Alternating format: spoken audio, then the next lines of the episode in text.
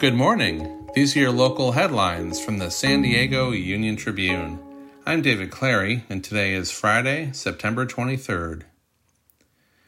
Thursday's hearing in San Diego federal court that was supposed to be the sentencing for Leonard Francis was oddly muted because the mastermind of the Navy bribery scandal was in custody in Caracas, Venezuela.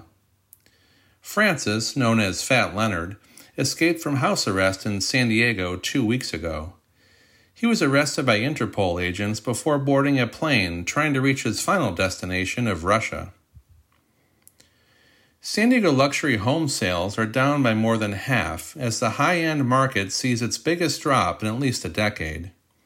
Out of the 50 most populated metro areas, San Diego had the fourth highest drop in luxury sales from June to August, according to Redfin.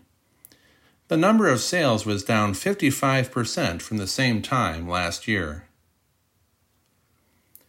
Lawyers for taxpayer John Gordon pleaded with a Superior Court judge Thursday to look beyond the language of the Ash Street lease and consider what they said was outside evidence that San Diego City officials were lied to and cheated before acquiring the building.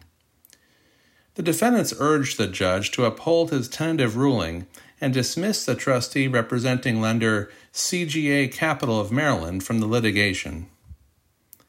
You can find more news online at san diego union. And for more on the biggest stories of the day, listen to our podcast, The San Diego News Fix. Thanks for listening.